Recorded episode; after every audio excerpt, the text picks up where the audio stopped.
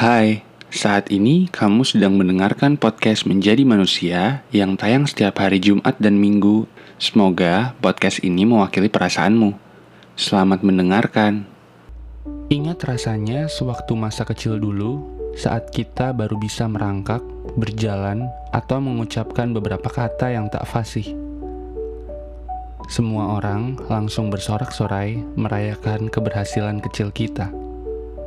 Namun, saat kita beranjak dewasa, rasanya pencapaian kecil hanyalah sebuah kewajiban bagi mereka.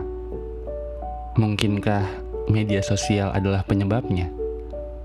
Entahlah, rasanya dulu kita hanya membandingkan diri ini dengan kawan-kawan sekitar, tapi sekarang kita membandingkan diri dengan orang lain yang bahkan mempunyai titik nol yang berbeda dengan kita.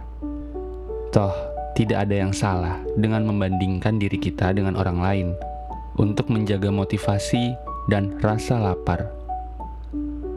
Tapi, apakah itu cukup bijak jika kita lakukan terus-menerus tanpa melihat situasi dan kondisinya? Coba tanyakan kepada dirimu, berapa banyak teman seumuranmu yang sekarang sudah memiliki karir yang cemerlang? rumah bak istana, penghasilan ratusan juta rupiah, mobil mewah yang mungkin hanya ada 50 unit di dunia. Sementara itu, kita masih merasa hanya berjalan di tempat. Tidak ada pencapaian besar yang telah kita raih. Tidak ada sesuatu yang dapat kita banggakan.